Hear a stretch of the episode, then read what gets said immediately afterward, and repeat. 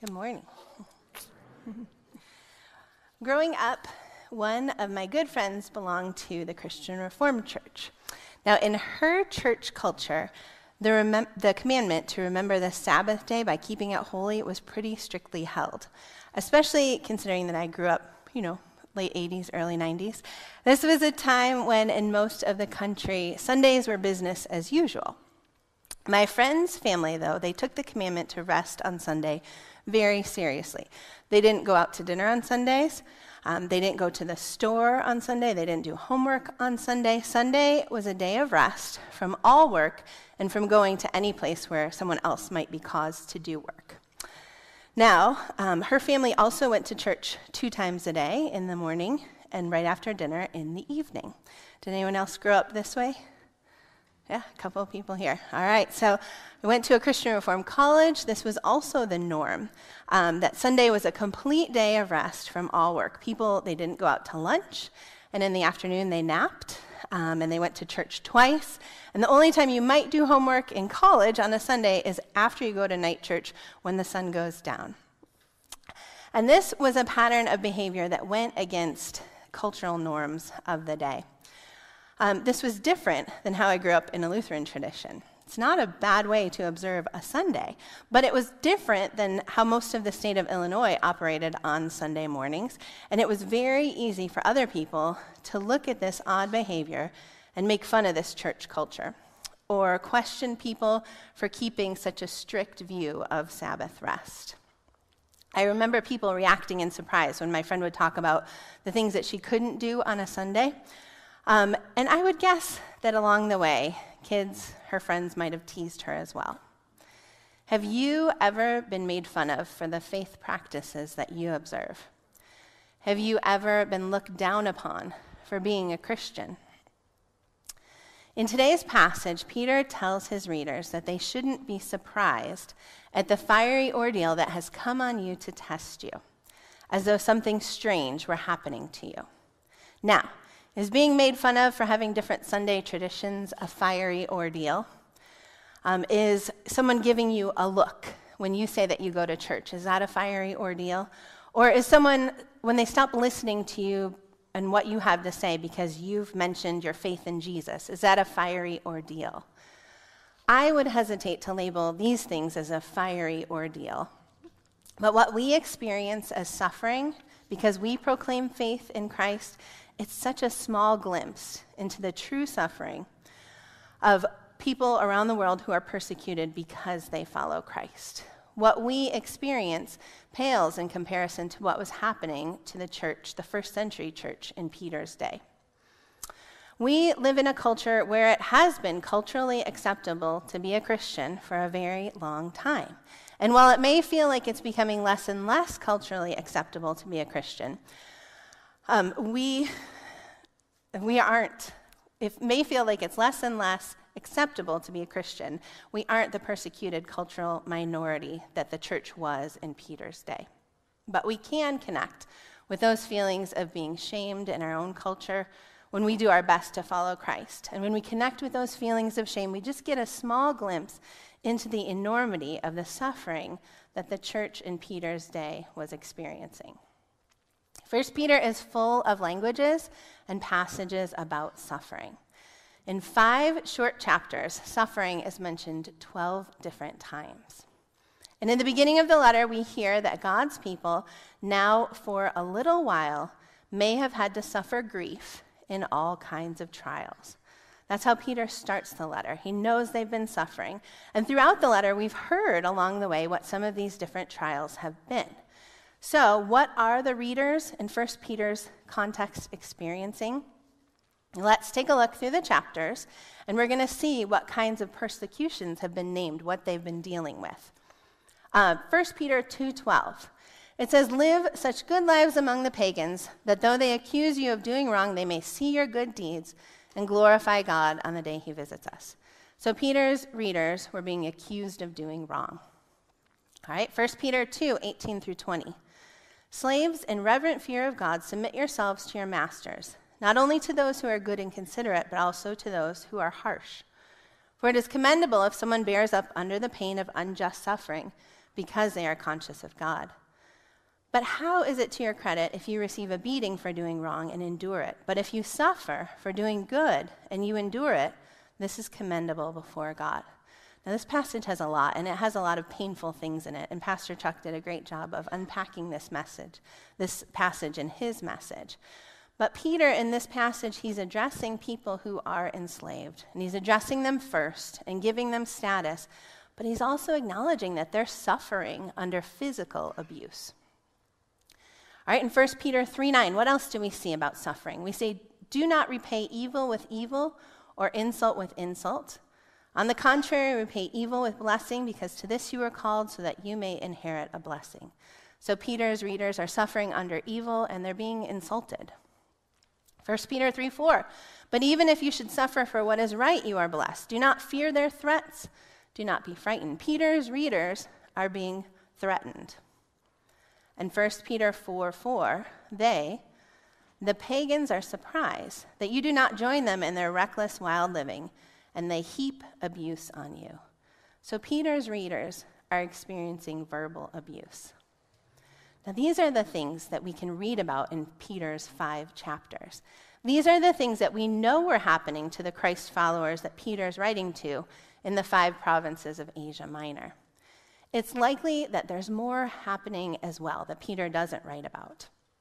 And that those in the cultural minority, those who were following Jesus, were being persecuted in many, many ways. And as Pastor Kurt reminded me this week, as we look at church history, it's not going to get any easier for the Christians as they suffer under the reign of people like Nero and other leaders in the Roman Empire. There was truly a lot of suffering happening in those days. We don't know this kind of suffering in our country today. So it's important to look to the stories of others who have experienced this kind of persecution. We have covenant missionaries today who our church supports, but we don't say their last name and we don't say the country in which they're serving because they're in a place where they could truly be persecuted in some of these similar ways for the work that they are doing. We have international students who come to Purdue and they begin following Christ when they're here and they meet, they meet somebody who has, is doing Christ's work on the campus, and then they return home to places where they are persecuted. Um, their lives and their family relationships are endangered as they go back home. We have a number of people in our community who do ministry with these students, and they could tell you stories. We can also look at this map, which is published by Voice of the Martyrs, and you can see all the places where governments are either hostile to Christianity or where Christianity is completely restricted. If you find this map online, it's an interactive map where you can just click on a country and you can read the stories of what happens to people in these places when they profess to follow Christ. So I've linked to our mission page and to this map in the Bible app, and I would encourage you to spend some time on the mission page of our website. Find this interactive map through the Voice of the Martyrs link, or learn the stories of our missionaries, support our missionaries with a gift, or commit to pray for Christians who are truly persecuted around the world. This is people's experience in other places today. So, suffering is a reality for followers of Christ. But what is this text that we read today? What does it have to tell us about suffering? What insights does Peter offer about the suffering that we experience as Christ followers. I'm going to have three points that I'm going to walk you through today about what this suffering um, means. First of all, suffering is to be expected. We tend to believe in this idea of the American dream that anyone who works hard and makes good choices can be happy and successful. But God has never promised that life would be like that. God has never said that if we choose to follow Him, everything will be smooth and fall into place. That's not the reality. In verse 12, as we read, it says, Dear friends, do not be surprised at the fiery ordeal that has come on you to test you, as though something strange were happening to you. The writer of 1 Peter, he's encouraging the reader to make good choices but the reader shouldn't expect to become healthy, wealthy, and popular because of these choices, because they're making a choice to follow God. In fact, the choice to be faithful to God and to follow Jesus, that was what was to blame for the suffering in Peter's day, not a lack of faith in God. Those who called themselves Christians faced suffering and hostility because of what they believed. Peter's readers need to be reminded that they're connected to the wider biblical story, where we see plenty of instances of suffering for having faith in God. Even that word that Peter uses to start this section, dear friends, sometimes it's translated as beloved. And this word should bring comfort to those who are feeling marginalized and oppressed because of their faith. This word reminds them of how they're connected in love, how they're beloved, how they are a part of the family of God. Now, not only should the readers not be surprised by the suffering they're experiencing, but Peter invites them to rejoice in the suffering. And this feels completely counterintuitive to us. Verse 13, Peter says, But rejoice inasmuch as you participate in the sufferings of Christ, so that you may be overjoyed when his glory is revealed. And this brings me to my second point about suffering. The suffering that we may experience as Christ followers is to be expected, but it also connects us to Christ. This act of suffering, it's not full of joy in and of itself. But when we realize that our experience connects to Christ's experience, we can find joy in this deeper connection that we have with Christ. So there are a number of parallels between this text in 1 Peter and other Old and New Testament scriptures, and they all demonstrate these connections to Christ, these deeper connections. So I'm going to spend some time building these connections today and showing you where they are. Verse 13. In verse 13, it says, um, Rejoice inasmuch as you participate in the sufferings of Christ. And this echoes language found in Paul's letters to the Philippians. In Philippians 3:10, we read, "I want to know Christ, yes, to know the power of his resurrection and participation in his sufferings, becoming like him in his death." So you see here it's the same language, participating in the sufferings of Christ. What does it mean to participate in the sufferings of Christ? Neither Peter nor Paul is saying that we should be crucified and die exactly the same way that Christ did. What they're saying is that Christ had faith in God, and Christ had faith in God's plan for his life. And he was criticized, abused, and put to death when he remained committed to God's truth. Now, likewise, the people that Peter and Paul are both writing to, they're facing criticism and abuse because of their faith in God and God's plan for their life. This commitment to the faith in the face of being criticized and looked down upon and persecuted, this commitment to their faith is what's going to connect them to Christ's experience. It's what's going to help them participate in his sufferings. But let's look at the promise found in the second half of verse 13. We rejoice when we participate in the suffering of Christ, so that you may be overjoyed when his glory is revealed. When we think about Christ, there was joy on that first Easter morning when he rose from the dead, and all around him knew that he truly was who he said he was the Son of God. We have the same resurrection joy as we endure suffering in Christ's name because we know and believe that God is who he says he is, that Christ is who he said he is, that Christ is indeed the Son of God. And that joy that we have in knowing that the God in whose name we suffer is truly the Lord of all creation, that joy is just a glimpse of the joy we'll have when Christ returns and God is made known to all people. We see this theme throughout Scripture. 2 Timothy 2 11 and 12 says, Here is a trustworthy saying if we died with him, we will also live with him. If we endure, we will also reign with him. And in Romans 8:21 it says, "I consider that our present sufferings are not worth comparing with the glory that will be revealed in us." We can experience joy now in the midst of our suffering because it connects us to Christ's suffering and because we see that what Christ said about himself is true. And there's going to be even more joy when he comes again. The joy we experience now is just a foretaste of what is yet to come. Peter also emphasizes our connection to Christ in suffering in the way that he writes verse 14. So I have a little quiz for you here. I want you to listen to this verse and tell me if it sounds familiar to you at all. All right? If you are insulted because of the name of Christ, you are blessed, for the Spirit of glory and of God rests on you. Anyone recognize this style of writing or this pattern? I'm going to let you think about that. But this verse, I'll give you the answer. You may recognize it now and just don't want to shout it out. But this verse is written in the style of the Beatitudes that Jesus teaches in the Sermon on the Mount. Because in a beatitude, we hear blessing proclaimed upon someone who isn't typically looked upon as blessed. Do you see it? If you are insulted, you are blessed. It's a language of a beatitude. And Peter is using this, and in this passage that we read today, there's actually three places where he picks up Jesus' language from the Beatitudes. So we're going to look at these verses side by side so you can see this. Uh, Matthew 5 10 through 12 is where we're looking at the Beatitudes. And in Matthew 5 10, Jesus says, Blessed are those who are persecuted because of righteousness, for theirs is the kingdom of heaven. Well, 1 Peter 4, verse 18 today, it says, If it's hard for the righteous to be saved, what will become of the ungodly and the sinner? We hear echoes of Jesus' words in this language of righteousness. But it keeps going. Matthew 5 11. Blessed are you when people insult you, persecute you, and falsely say all kinds of evil against you because of me.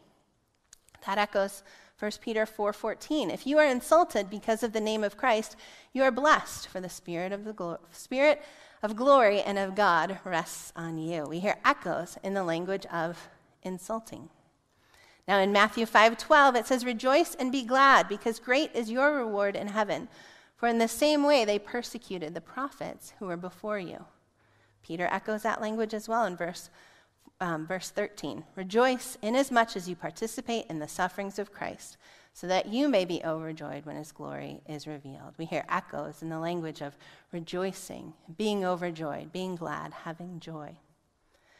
So as Peter connects his passage here, his letter, to Jesus' own words in the Gospel of Matthew, his readers would have known Jesus' words. He's connecting his readers further to the experience and the suffering of Christ by using Jesus' own words. So, the last parallel I want to highlight between this text and other scriptures is actually a connection to the Old Testament. Looking at another part of verse 14, we read so far if you are insulted because of the name of Christ, you are blessed, for the Spirit of glory and of God rests on you. For the Spirit of glory and of God rests on you. Do you hear any Old Testament echoes in here? Language that maybe Jesus also picks up in the New Testament. For the Spirit of glory and of God rests on you. Look at Isaiah 11, 1 and 2. A shoot will come up from the stump of Jesse. From his roots, a branch will bear fruit. The Spirit of the Lord will rest on him the spirit of wisdom and of understanding, the spirit of counsel and of might, the spirit of the knowledge and fear of the Lord. The spirit of the Lord will rest on him. In the book of Luke, Jesus picks up this same language as he unrolls a scroll of Isaiah in the temple and he reads this passage out loud. When we are made fun of for following Jesus, when we're looked down upon, when God's people experience true persecution, we can have joy. Because God's Spirit rests on us, just as in Isaiah 11, 2. We are a people who become God's dwelling place here on earth, just as Jesus was. And it's in this connection to God's Spirit and God's Son that we can truly find joy all of these connections to God's word in the Old Testament, in the New Testament, and the words of Jesus, they serve to show and highlight how our suffering connects us to the life and person of Jesus. Peter builds all of these connections so that the people he's writing to are reminded of the joy that they can have in these deep connections to Christ. They may have been feeling like they were alone. They may have been feeling like no one knew their suffering. But Peter's using language to connect them deeper into their experience that they share with Christ. Now, in this passage, there is a sidebar, a disclaimer of sorts. You may have heard it when Scott read it for us. In verse 15, we read, If you suffer, it should not be as a murderer or a thief or any kind of criminal or even as a meddler. You see, suffering for believing in God and naming yourself as a Christian and following God's will are one thing. We will experience suffering for those things, but we won't have done anything wrong or sim- sinful simply by professing our faith in God. But if a follower of God suffers because that person is a murderer or a thief or a criminal, then everyone around them looks at them and can find justification for why they are suffering. Peter is telling his readers that they shouldn't suffer for doing something that goes against God's will, because this is not the kind of suffering that's going to connect them to Jesus. This is not the kind of suffering that's going to shine the light of faith on the people around them. This is suffering that people can easily make sense of. You did something wrong, so of course you're going to suffer for it. And this kind of suffering from doing evil deeds, well, this kind of suffering would be a threat to the very existence of the cultural minority, the Christian household. If they're all suffering because of the evil they do, then the Christian household in the minority isn't going to last very long. At the end of this list, we have the word meddler, which doesn't seem to necessarily fit in with the others. But the Greek word stands for, it means mischief maker or busybody, the Greek word that's here. We're not called to police the behavior of other people. We're not suffering for Jesus' sake if we're socially rejected for being a nuisance who's interfering in the lives of other people. Peter goes on in verse 16 to say that if we suffer for being a Christian, there's no shame in being called that name. And finally, as we look at the insights that Peter offers us about suffering that we may experience as Christ followers, we've seen that suffering is to be expected. We've seen now that suffering in so many ways connects us to Christ. But suffering also refines us and prepares us for the coming judgment. You may be like me. When I first heard this, I was definitely conflicted in reading about judgment and realizing that I was going to have to talk about judgment. It sounds so harsh. Doesn't Romans say that there is now no condemnation for all who are in Christ? And it does. Romans 8:1 says that. Look at 1 Peter 4, 17 and 18. For it is time for judgment to begin with God's household. And if it begins with us, what will the outcome be for those who do not obey the gospel of God? And if it is hard for the righteous to be saved, what will become of the ungodly and the sinner? It is time for judgment to begin with God's household. You may be like me. You may hear judgment and think about all these negative connotations that we have with it. Think of condemnation, of coming down hard on someone, of punishment for all the things that I've done wrong. But the word here that Peter uses for judgment, it refers to the actions of a judge who pronounces guilt or innocence. One day we will stand before God and he will be our judge. God, as judge, isn't going to determine our eternal home based on what we've done right or wrong, though. God is going to look at us through the lens of Jesus Christ. And our relationship with Christ, whether we believed in him or not, that will be what determines the outcome of the judgment. Peter is echoing language that's in the Old Testament, where those in God's community are judged first and then those outside. And it also says in the Old Testament that God's people will suffer prior to the end of time, prior to the judgment day. So Peter's assuring the readers that this suffering they're experiencing is part of this bigger redemption plan of God. And Peter's looking ahead to that time of judgment. He's essentially saying, We as believers, we're suffering now. But we know that someday God, our judge, will see us as innocent through Christ and invite us into his kingdom those who don't believe in God when they stand before God as judge.